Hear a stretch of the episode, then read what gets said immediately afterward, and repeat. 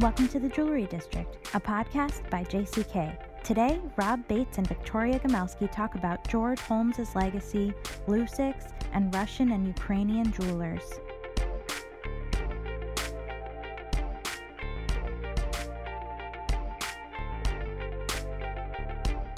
Everyone, welcome to the Jewelry District. This is Victoria Gomelsky, editor in chief of JCK and JCKOnline.com, calling in from Los Angeles, and I'm with Rob Bates, news director of JCK and JCKOnline.com, calling in from New York City, New York, New York. How are you? I am okay, kind of boiling here. It's a hundred plus degree temps this week in my little corner of the valley in Los Angeles. So I'm boiling, but uh, we're headed to Chicago tomorrow to spend a few days with some family. And it's my birthday, and I'm going to be enjoying life, I hope. So I'm excited. What's your birthday today? My birthday is on Thursday. Everybody's going to be listening to this after the birthday's passed, but it is birthday for me, and I'm excited to be. Wish her a happy birthday, everybody. Thank you. Thank you. Isn't it? Let me just ask you: Is it true that you and your sister have different? You and your twin sister, I should say, have different birthdays. It is true. And I think a lot of people have heard this story, but it is one of those like riddle me this scenarios. So we don't share birthday, nor do we share birth month. And the way the story goes is that we were separated by midnight. So I was born 10 minutes before midnight on June 30th. And my twin sister, Julia, was born 10 minutes after midnight on July 1st. And so we've always separated and, you know, we've never celebrated them on the same day. We always have our own birthdays, which was a great thing growing up. And it's still a great thing because a birthday is something you kind of don't want to share. Mm-hmm. So there you go. Victoria trivia for everybody. it's definitely, and the other bit of that is uh, always fun for especially mothers of twins is that my mom did not know she was having twins as she went into labor and delivery. So God bless that woman that she was able to keep her head somehow and not completely lose her mind when she learned. It's a big surprise, I would say. It was a big surprise. Uh, yes, very, very big. So she she handled it with grace, and we love her all the more for it. Well, I wanted to ask you about a story that we just published that you wrote, and it was about not my immediate predecessor, but a very, very lauded and sort of uh, somebody whose reputation really loomed large in, at least in my world, George Holmes, of course, JCK's longtime editor. I believe you served for 22 years in mostly, I guess, starting in when did he start? The 60s or the 70s? Started in the 60s and then he left and then he came back and then he served as editor in chief along with his wife who worked as the managing editor until like 96 and then in 97 when they had that big staff walkout he came back for a little bit. And he i guess along with russell shor hired me for jck got it. So the thing i didn't mention that our listeners may have implied or somewhat implicit is that George Holmes passed away on June 20th in Pennsylvania at his home. And uh, how old was he, Rob? He was in his 90s, wasn't he? 93. 93. And he had an amazing, if you think about it, like 27 years of retirement. So that's pretty good. That's a whole lifetime of retirement, really. Yeah, that's nice, right?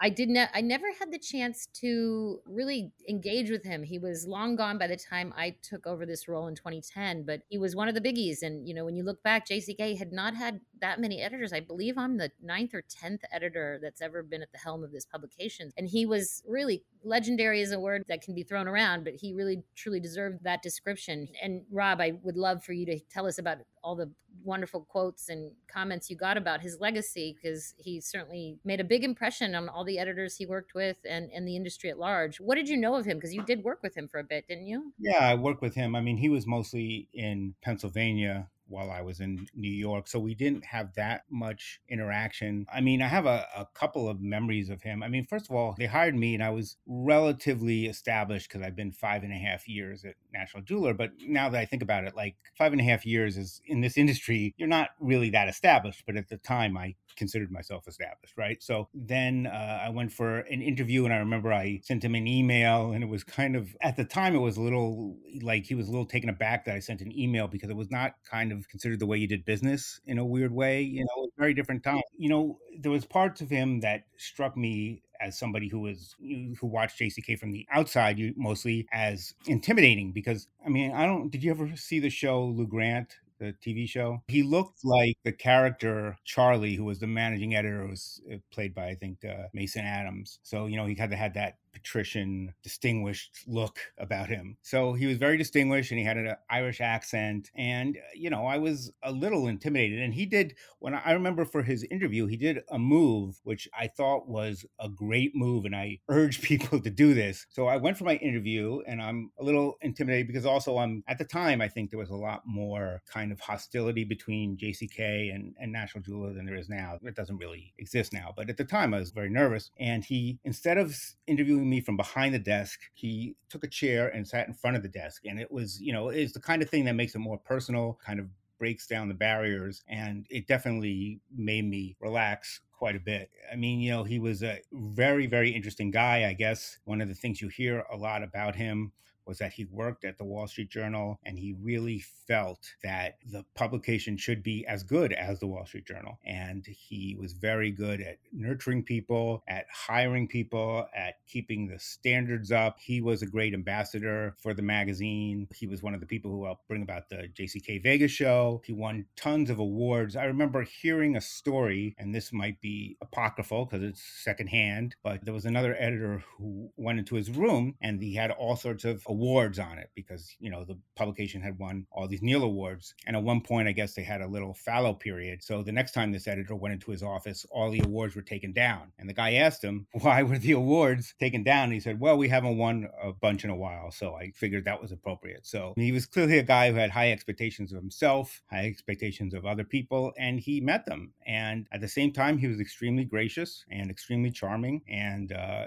extremely intelligent. And uh, I mean, you know, he's not really really in the industry anymore, but it's still, I think a lot of people feel a loss just for him and just, you know, for also what he represented, which is this kind of unyielding editorial integrity that uh, you should never compromise. I mean, even I find myself nostalgic for a moment because this was all during the, the years when JCK was a very, very robust print magazine, you know, massive thick issues. If you look back to our issues in the 70s and 80s, they were door stoppers, absolutely massive. And this was a kind of editor and a kind of way of doing business and journalism that it just preceded, clearly preceded the internet age. As you mentioned, even preceded the email age. And I can't help but feel nostalgic for a period that I really wasn't, didn't belong to, even though, you know, I was doing a little bit of journalism in the 90s, but certainly not in the 70s or the 60s. And he does sound like this old school editor that, you know, everybody should have as a mentor if they were lucky and could cross paths with somebody like a George Holmes in their career. If you're a journalist,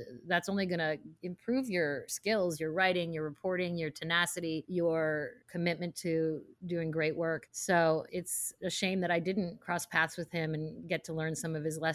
But so many people, you interviewed Peggy Jo Donahue, of course, former editor at JCK, uh, Russell Shor, head of Schuppak, all really esteemed journalists in our Robert Weldon, of course, in our business and last but not least, Joe Thompson, who you know many people will know as a incredible watch writer. He left National Jeweler and went on to, I think, a career as an editor at American Time. He was lastly an editor, a, I can't remember the exact title, something like an editor at large for Hodinkee, the popular watch publication. And now he's, I believe, retired. We did have him on our podcast.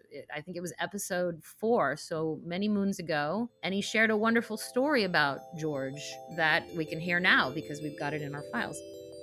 He had this quiet charisma. He could be inspirational, encouraging, intimidating. I, I remember uh, the intimidating. All at the same time. I'll give you one example of what it was like and why I love him. I mean, I, am going to literally see him in two weeks. I'm, we're still, I'm still in touch with him and he and Debbie Holmes, his yeah. wife, who was the managing editor. When I arrive, he tells me I'm going to cover watches. Okay, and I'm, you know, I can remember driving home that day thinking, "Oh my God, what did you just do? What can you possibly write about watches?" Once a month. But I quickly discovered this is really, really interesting, especially in uh, 1977. So Seiko, which was the dominant brand in the world then, certainly in the United States, the U.S. was the largest market, hired Bob Pliskin, who was a legendary figure even before he went to Seiko in the industry, to be the new CEO of Seiko in the USA. He had been at Longines Wittnauer, where I had known him. And so I call him up, and right away I want to have the first interview. I get the first interview, and I ask him about Seiko's gray market, which was a touchy subject at the time, and most Seiko executives didn't want to talk about it. But Pliskin,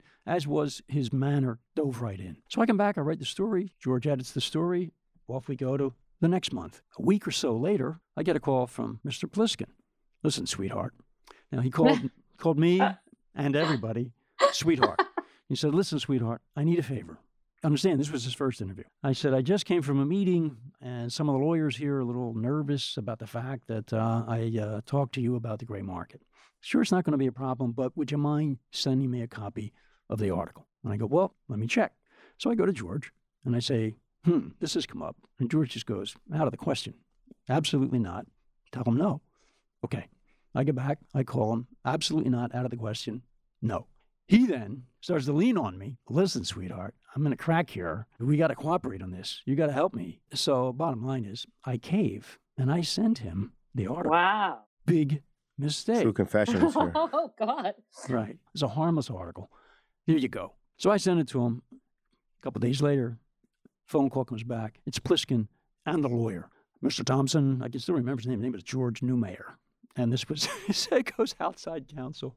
And they want to make 39 changes to the text of the article. Newmayer says, Mr. Thompson, I can't stress the importance of this. If you publish this article and what you have Mr. Pliskin saying, Mr. Pliskin will go to jail. I say, you know, gentlemen, I hate to tell you this, but I believe this this article is the printer. And he said, we will rent a plane, we will fly you to wherever the printer is, and then you can make these changes. And I said, all right, listen, gentlemen, I'm going to have to get back to you. I hang up the phone, and I literally, I've never did this before. I leave the building, and I walk around the building in Radnor, Pennsylvania, and just curse my own stupidity and naivete for doing this and killing this career that I, I was really starting to, you know, this little germ of a career that I really wanted to develop. So I walk back into the building. I walk into George, go up to George. I said, I have a problem. I need to talk to you. Okay. We go in, close the doors. What's the matter? I tell him. He said, All right, get me the lawyer's number. So I go to my desk. I come back with the lawyer's number. I'm sitting there. He calls the lawyer. Mr. Newmayer, this is George Holmes. I'm the editor in chief at JCK. I understand you've got a request. They talk while I'm sitting there, and I hear him say, Mr. Newmayer, I know this reporter. If this reporter said Mr. Pliskin said it, then Mr. Pliskin said it. We have a policy that you should not have seen this. I can tell you, we will not be making any changes to this to this article. Wow. and he said, I'm, I'm, I'm sure you appreciate my position, and you have a nice day. And then he hung up. So I'm now sitting looking at him. I'm I'm a dead man. I mean, I you can see my stress, all of it is brought on by myself. And he looks at me, he's just nonchalant. And he says, Now you understand why I told you not to send the article. Wow. And, and I'm I'm pretty much waiting to get fired. And he said, Anything else? no. I mean, you know, you got anything else? no. Okay. And I left. And lesson learned. Nice of Joe to allow us to sort of shine a light on George in this in this way. Well, rest in peace, Mr. Holmes. I wish I had had more time with you and or any time with you and to all the people who loved you and respected you and learned from you. What a wonderful legacy you leave behind. I think it's safe to say, I mean, you know, he was one of the people who shepherded the magazine and we probably you never know, but we probably would not be here doing this podcast or possibly in any form if not for him. Because you know, he was one of the people who kept it alive and kept it going. So we all owe him a debt of gratitude. Thank you, Mr. Holmes. Your reputation and what you did for this magazine, you know, lives on. If you're a fan of podcasts, you know that listener reviews help make them possible. Please rate, review, and subscribe to the Jewelry District wherever you may listen. And now, back to the show. Shall we discuss some of the some of the goings on? I mean, we're about to, you know, we're approaching July Fourth, which clearly in the that holiday and the week after it is typically a very very slow period for this industry. So i know plenty of people are already embarking on their holidays and getting ready to take some time off but there's still stuff going on. Um, i just this morning sat through a jewelers board of trade webinar that was moderated or i should say it was a conversation between my dear friend michelle orman. She's a very well-known publicist in this industry and erich jacobs who's president of jbt and it was billed as a state of the industry snapshot and it was it was actually interesting. Mr jacobs showed quite a few graphs about things like uh, consumer sentiment and general confidence levels and how they've gone up and down over the last couple of years. He showed unemployment rates and one of the things that stood out is he talked about how for the most part you will see unemployment linked to how satisfied consumers are. So if unemployment's low generally consumer confidence is high. Those things are coupled. And what we're seeing now is for the first time since the 70s they they have completely decoupled. So we have record unemployment at the moment, but we also have extremely low consumer confidence and record low unemployment. The job sector is doing well, and yet consumers are still dissatisfied. And that obviously has a lot to do with what we're seeing in the greater markets the turmoil over gas prices, Ukraine, inflation, general concerns about the way this country is headed. I will leave it at that. And so what we're seeing is, you know, a little inkling that jewelers may start to feel a little pinching at their bottom line. Turns out that credit card spending has dipped below, I guess, at, any point in the pandemic, people were spending on credit cards, and that appears to have turned around a bit, indicating that consumers are pulling back a bit, that they're questioning whether, you know, the savings they've built up over the last couple of years are going to be necessary to weather all the different challenges we're seeing in the economy. Consumer confidence, you said, is, is on the decline. Has that impacted retail sales at all? You know, JBT's Erich Jacobs didn't mention retail sales. Well, I take that back. He did notice was that he showed graphs of Google searches over the last couple years and he pointed out and this was so subtle, but it was still something worth noting that clearly during COVID, searches for jewelry and searches for jewelry near me spiked and you could see the spikes quite clearly and you could really connect them to Christmas, to Valentine's Day, to Mother's Day. These were very clear spikes. And what he pointed out was that the searches for Mother's Day in 2022, the peak of that Google search ranking or, you know, those number of Google searches was a little was a little lower than the peak in 2021. What that shows is yes, there's a tiny decline in consumer interest or demand or searching for jewelry, which I assume does carry through into sales, but it's very subtle. So there is a slight turn in perhaps the boom experience that jewelers have seen over the last couple years and especially in 2021, but perhaps nothing to get super upset about. I think we all knew that heading into Vegas and talking to people in, at the JCK show. I think we all got a sense that people are sobering up a bit from the high they, they experienced in 21 and thinking a little more clearly about how the greater economy might affect their business in the second half of 22. Rob, I know you wanted to talk a bit about something else we saw in Las Vegas in the lab grown space. Do you want to tell us about that? Yeah, it's I mean, it's something that's that's really interesting. It's something that people don't really understand. It's something that could have big repercussions down the road. And it's LVMH uh, Luxury Holdings, which is the investment arm of LVMH, obviously, invested in Lusix, which is an Israeli lab grown diamond company. And I've interviewed the chairman, Benny Landa, who's a very interesting guy, started several businesses, made a lot of money in digital printing, and now he's into producing diamonds. And I think the, the thing that really raised eyebrows was the investment of LVMH. And, you know, it is not being shy about this. It wanted people to know, I mean, because we don't know necessarily who all the other investors were in this funding round, but LVMH definitely wanted people to know. LVMH has previously used Lusix diamonds on a Tag Heuer watch. So it's just one of those things that it raises questions. Why would LVMH make this investment in a lab grown diamond company, considering, mm, you know, LVMH is known for luxury brands like Tiffany, like Bulgari, who at least up until now have exclusively used natural diamonds, mine diamonds. So the question is, do they want to get further into this? It's certainly possible they do.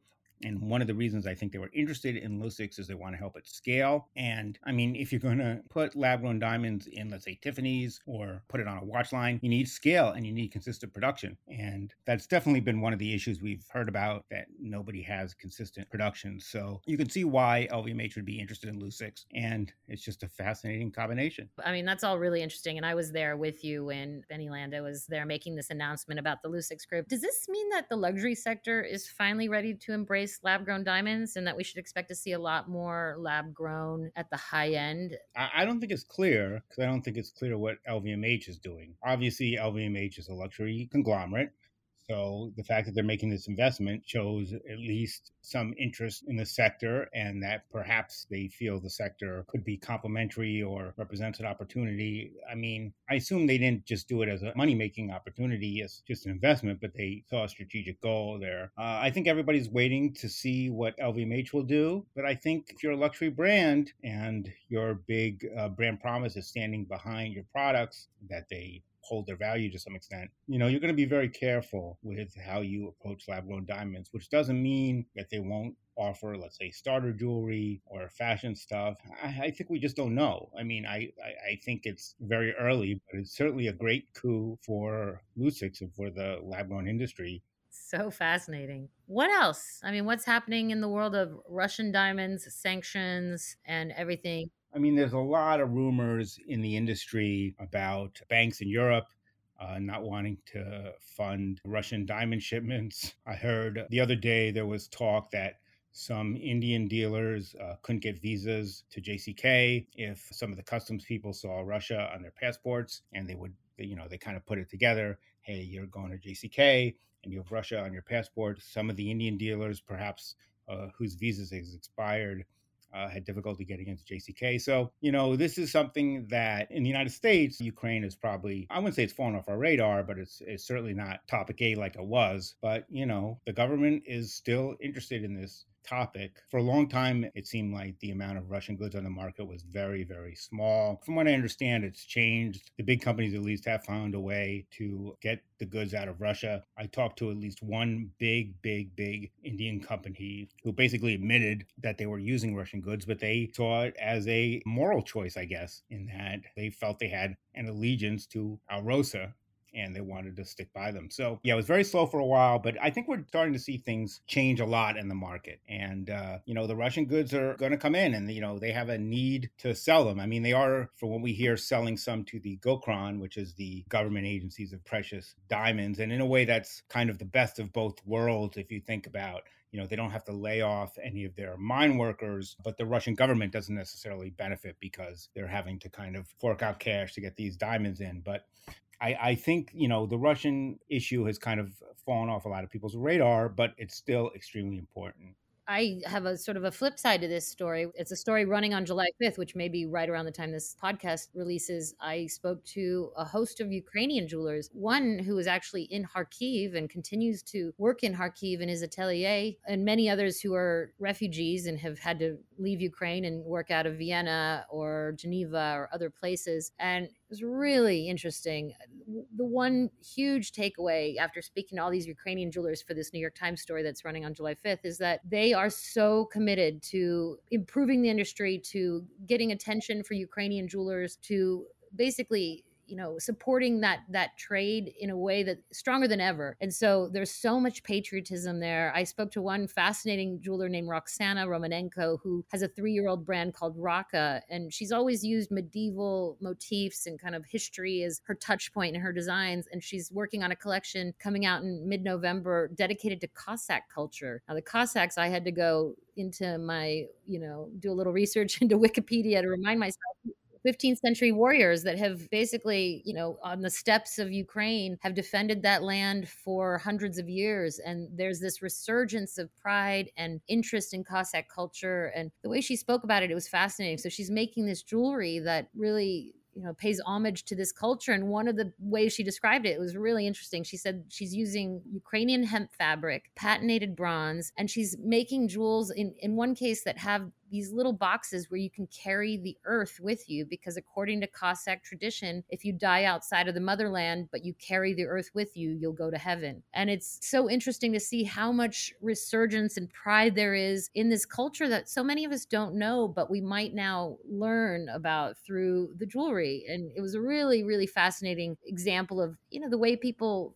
not only survive but but really thrive and create art. I spoke to one more jeweler and then I'll leave it at that, who again I mentioned him. He's working in his atelier in Kharkiv, which has been one of the most under attacked cities in all of Ukraine since the start of the war. And on February 24th, he and his wife and some friends moved into his atelier because the suburbs are not quite sort of suburbs the residential district where he lived was not safe and he has you know signed up he's got storage facility in his keeping medical supplies there for the war effort. And he's been sort of sneaking out, collecting bomb fragments from the streets of his city and using them to create beautiful jeweled art. And his name is Stanislav Drokin. You can just find him on Instagram and see some of this beautiful jeweled objects he's making using bomb shards dropped around his city. So it really is inspiring to hear how Ukrainian jewelers are responding to this war, what they're making, how they're creating beauty and art, and you know, really holding each other up at a time of extreme crisis and extreme unpredictability. So, do read my piece, not just as a plug for my own story, but just as a plug for these really incredibly resilient and committed jewelers who are doing everything they can to support their community. So, please do support them as best you can. And thank you all for listening. I guess it's just on the verge of July 4th, and hope you had a great holiday and a wonderful summer ahead. Yes, happy July 4th. Take care. Thanks for listening to The Jewelry District. I'm Natalie Chomet, the producer of the podcast. If you liked what you heard, please rate, review, and subscribe to our podcast wherever you may listen. We hope you'll join us next time on The Jewelry District by JCK.